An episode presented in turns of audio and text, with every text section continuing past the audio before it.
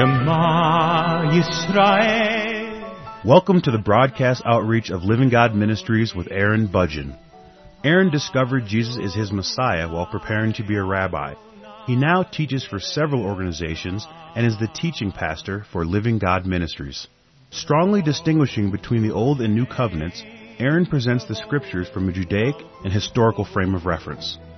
Join Aaron now as he reveals the reality foreshadowed and the new life we can now experience because of what the Lord Jesus accomplished for us.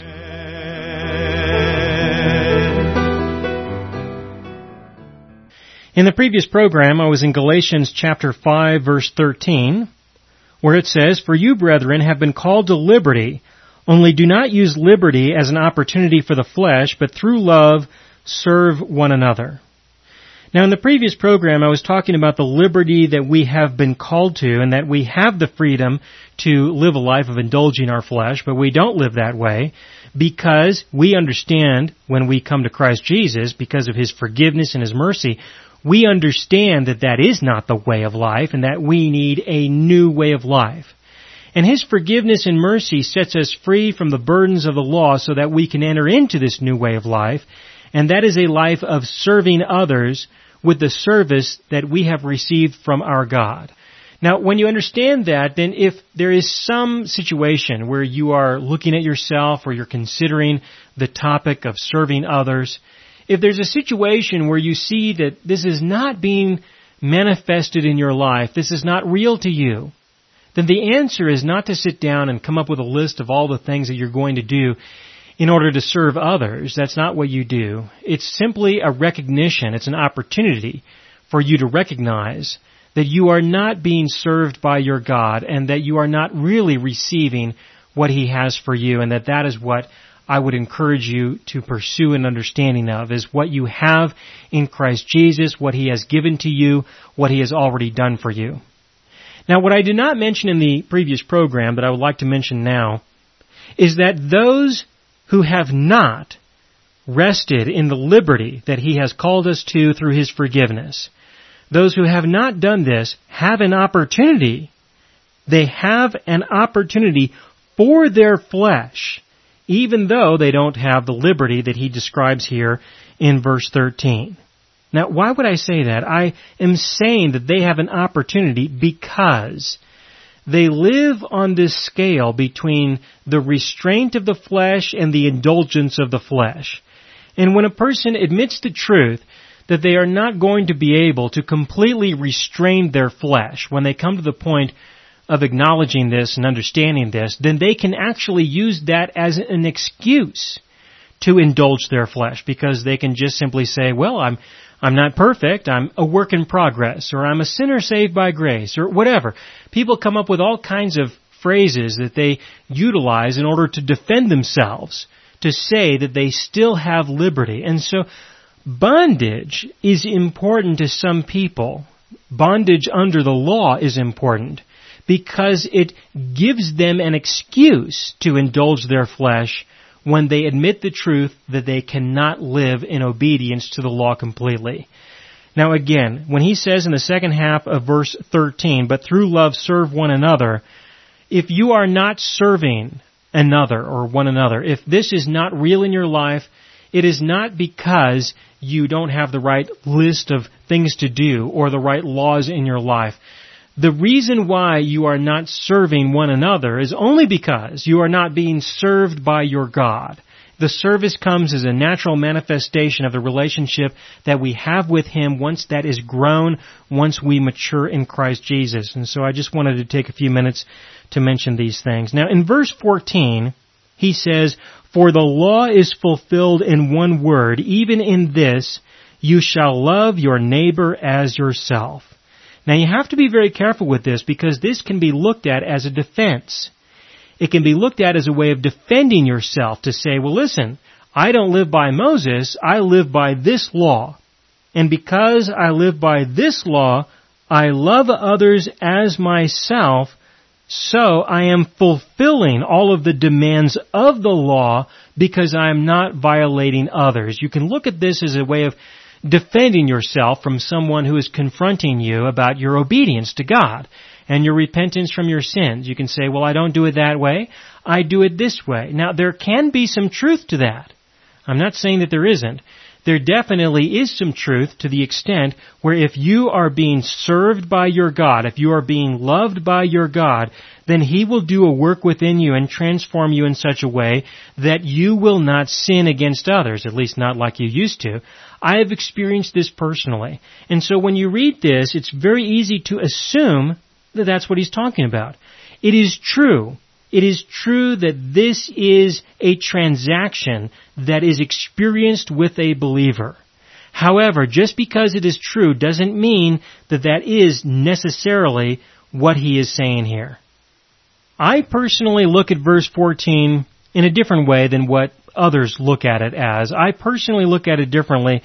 It's my opinion that when he says this, he is saying, for all the law is fulfilled in one word, even this, you shall love your neighbor as yourself. And it's my opinion, this is just my opinion, it's my opinion that he's saying, listen, for all of those of you who do not want to live in liberty, let's just summarize the law and you just go ahead and live by this and see that this won't work out for you either. That's what I personally believe. I don't believe that this is some new law or some new definition. I don't think he's saying that as a way for us to defend ourselves. Now, to an unbeliever, someone who does not know the liberty or the love of God that I have been describing, then they would hear this as a defense and as a legitimate one. They would hear it in that sense. But it's my opinion, again, it's my opinion that that is not the intent of the apostle Paul here, it's just my opinion though. It's my opinion that he is saying this in order to exaggerate the point even more that those of you who are not living in liberty, you can at least try to live this way. Love your neighbor as yourself. And while you do that, then you can go to verse 15 and you can see, but if you bite and devour one another, beware lest you be consumed by one another, because as you try to love your neighbor as yourself, you're going to realize that you can't. You're going to realize that you're going to fail. And when you do, then you can come to the point of going on into verse 16, which is where he says, I say then, walk in the Spirit, and you shall not fulfill the lust of the flesh. And that's something different. In other words, I believe that there is a difference between loving your neighbor as yourself and walking in the Spirit. I do believe that there is a difference. And I know this might sound a little bit awkward to a lot of people who have been listening to me for a long period of time because when you read verse 14, you probably know what it means to love others with the love that you have been given by your God. You probably know what that is. And so you make the assumption that through the reduction of sin in your life, through the reduction of sin, that you are fulfilling the law. But you see, the point is, is that even though you experience a reduction of sin, you still have sin. You still are not perfect. You still have not fulfilled all of the law. And so you can't use this as a way of saying that you fulfill all of the law. And that's where I would want to caution you. Now, the reason why a lot of grace teachers say that this is the way of the Christian, that this is the Christian life, that we just live by this, the reason why people say that is because they don't know the law. Because this is in the law. This is the law. The law says in Leviticus chapter 19 verse 18, that is Leviticus chapter 19 verse 18, you shall love your neighbor as yourself. He is quoting the law. This is nothing new. You see, when a grace teacher or when some teacher says that we don't live by Moses, we live by this, that's a contradiction. That's a statement of ignorance. That's a statement that says that you are listening to someone who does not know the law of God. That's the point. A person does not know the law of God because that is the law of God. And if you're not careful, you might easily assume this to yourself as your new law, as a law. And it will have the same effect as any other law because you will not love your neighbor as yourself. Not to the extent that you would be expected to. And so you will fail, you will then disappoint God, He will be disgusted with you, you will have sinned, He will hold your sins against you because you violate the law, and again you end up in a situation where you are not living in His love and acceptance anymore. And so what I want you to see is this. In Galatians chapter 5 verse 2, he says, Indeed, I, Paul, say to you that if you become circumcised, Christ will profit you nothing. And I testify again to every man who becomes circumcised that he is a debtor to keep the whole law. You can easily stick any law in there to include Leviticus chapter 19 verse 18, you are to love your neighbor as yourself. If you put that into verse 2 and 3, this is what it would say, because any law can go in there. This is what it would say. Indeed, I, Paul, say to you that if you love your neighbor as yourself, Christ will profit you nothing. Why? Because you will not fulfill all the law. In verse 3, and I testify again to every man who tries to love their neighbor as themselves that they are a debtor to keep the whole law. Because the whole law is summarized by that.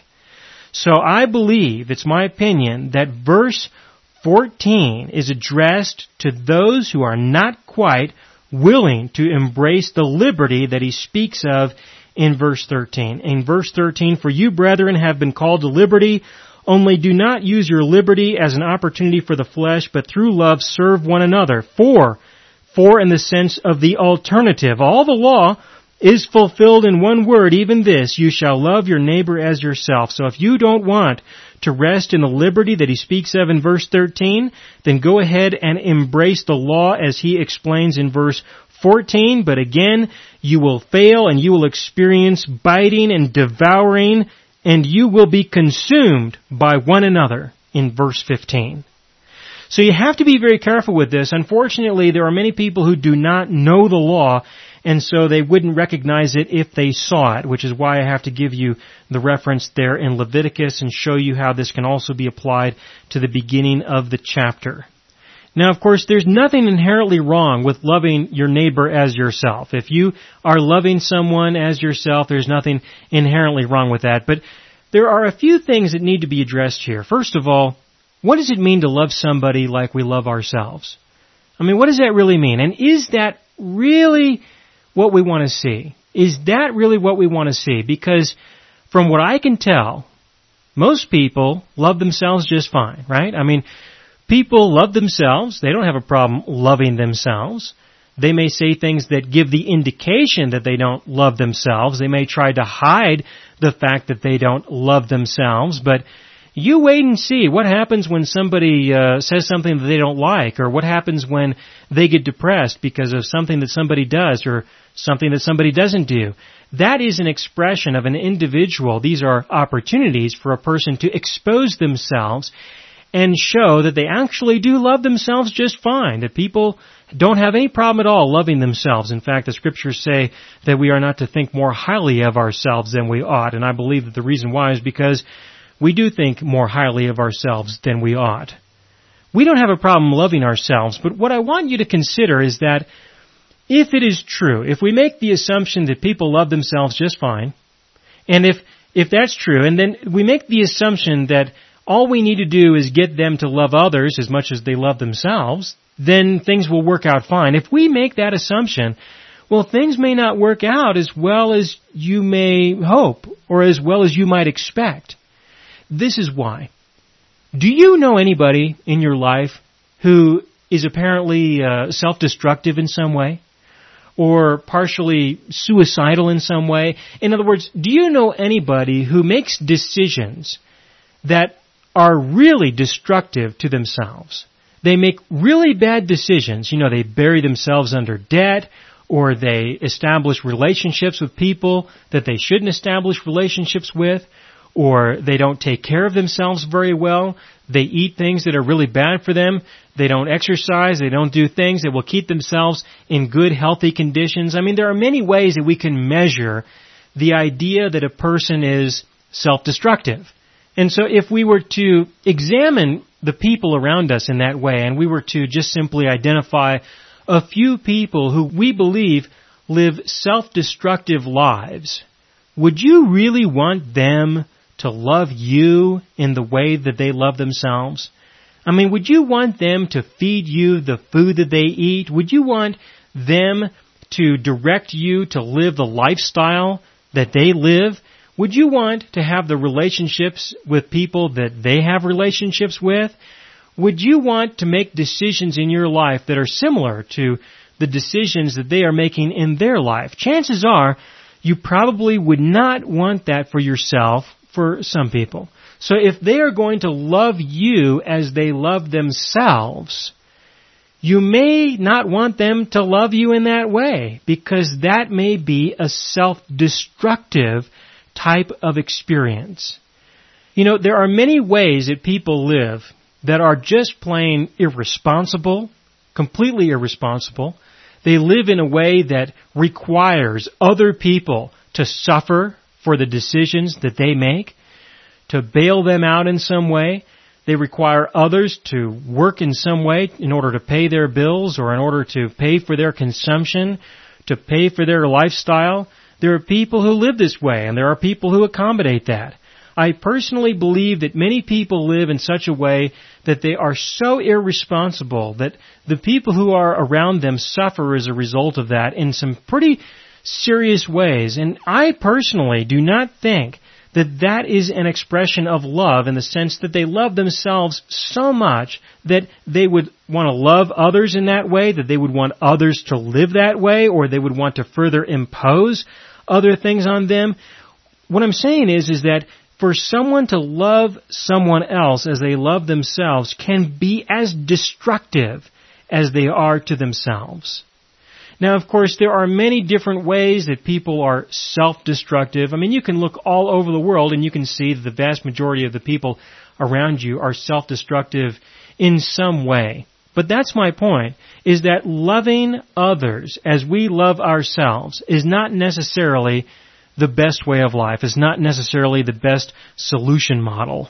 So when you look at it from that point of view, I want you to see that even if someone does love others as they love themselves, it can still lead to sin. It doesn't necessarily mean that it leads to a condition where there is no sin. It can easily increase sin. It can easily amplify sin. Now, I'm not saying that there's something wrong with the law. There certainly isn't anything wrong with the law. This is a way of saying again that there's something wrong with us. That the way that we love ourselves is the nature of the problem. And so to get someone to love others as they love themselves may very well cause an increase in sin, not a reduction in sin. There may be an increase in violations against the law, not a decrease. You have to be very careful with the words that are used here, how they are used, and how the law is used, and how the law is embraced. Now, the reason why I've spent so much time talking about this is to tell you that there is a big difference between loving others as we love ourselves and loving others as God loves us. That's the point. After saying all of that, I want you to consider this. And that is that there is a serious difference, a major difference between loving others as we love ourselves and loving others as God loves us. That's the issue. And that's the difference between verse 14 and verse 16. In Galatians chapter 5 verse 14, he said, For all the law is fulfilled in one word, even this, you shall love your neighbor as yourself. And then in verse 16, I say then, walk in the Spirit and you shall not fulfill the lust of the flesh. He is not saying that walking in the Spirit is the same as loving your neighbor as yourself. Oh no. He's saying that walking in the Spirit is something different than loving your neighbor as yourself.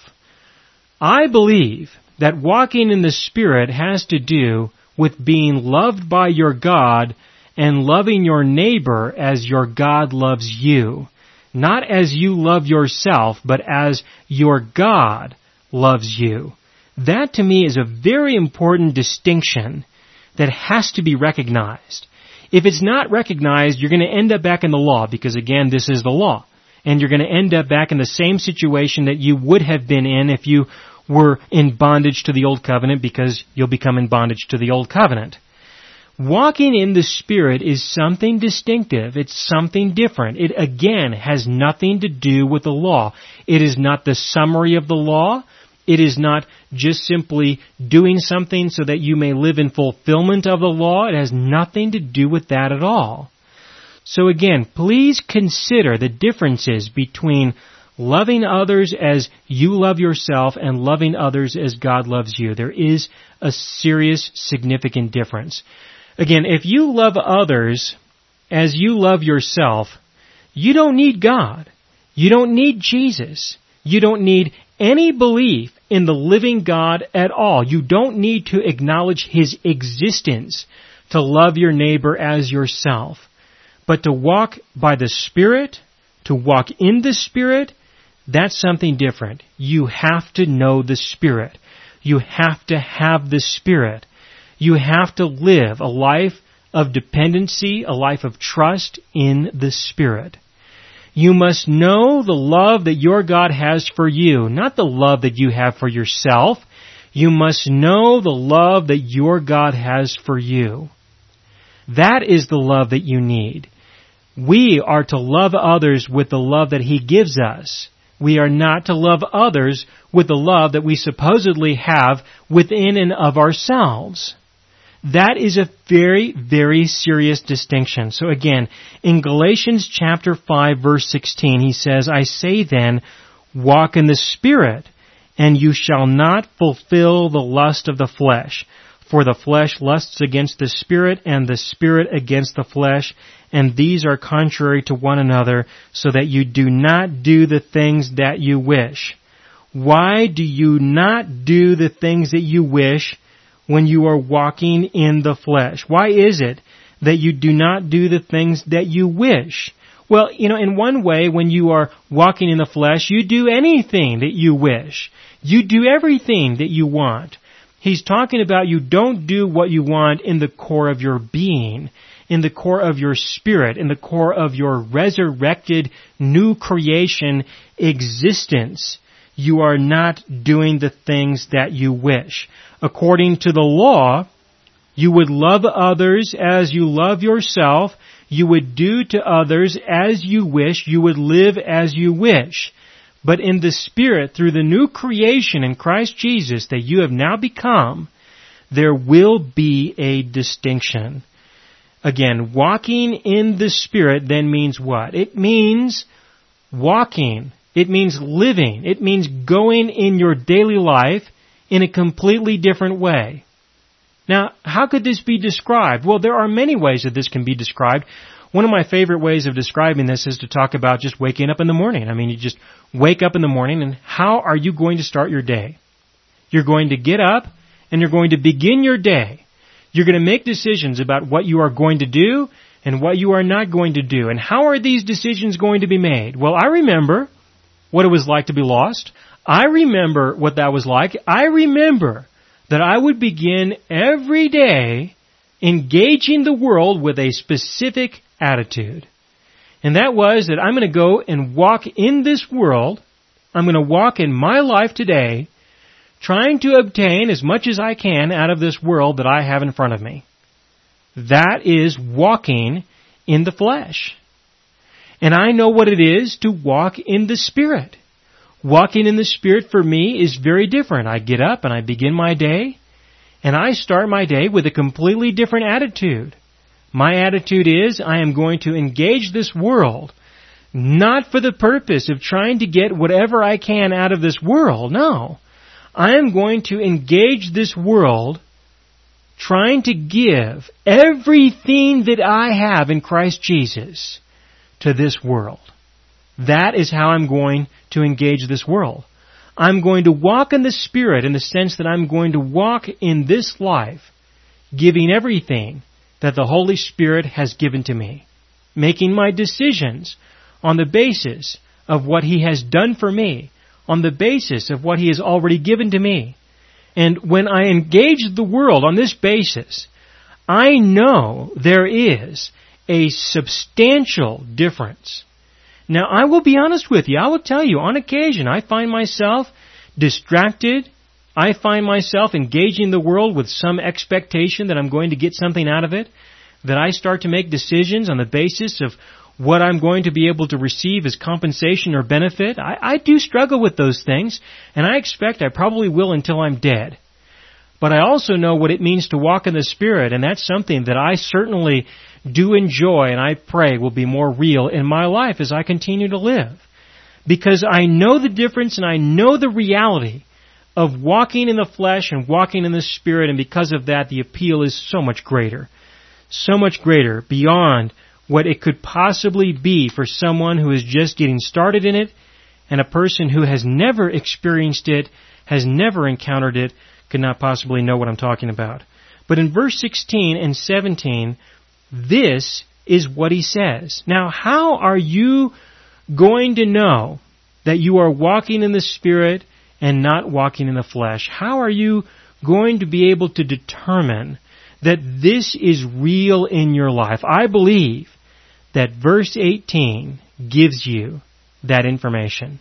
In Galatians chapter 5 verse 18 he says, But if you are led by the Spirit, you are not under the law. You are not under the law.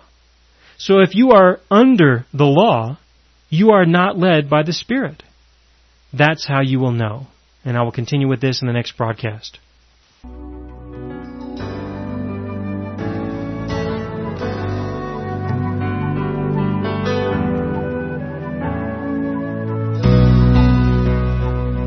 You have been listening to the broadcast outreach of Living God Ministries. You can hear all of our programs for free through our radio archive at livinggodministries.net. That is, livinggodministries.net. Do help us develop new radio programs and continue broadcasting on this and other radio stations. Send your contributions to Living God Ministries, P.O. Box 38353, Colorado Springs, Colorado 80937 or use the donation link on our website livinggodministries.net. That is livinggodministries.net.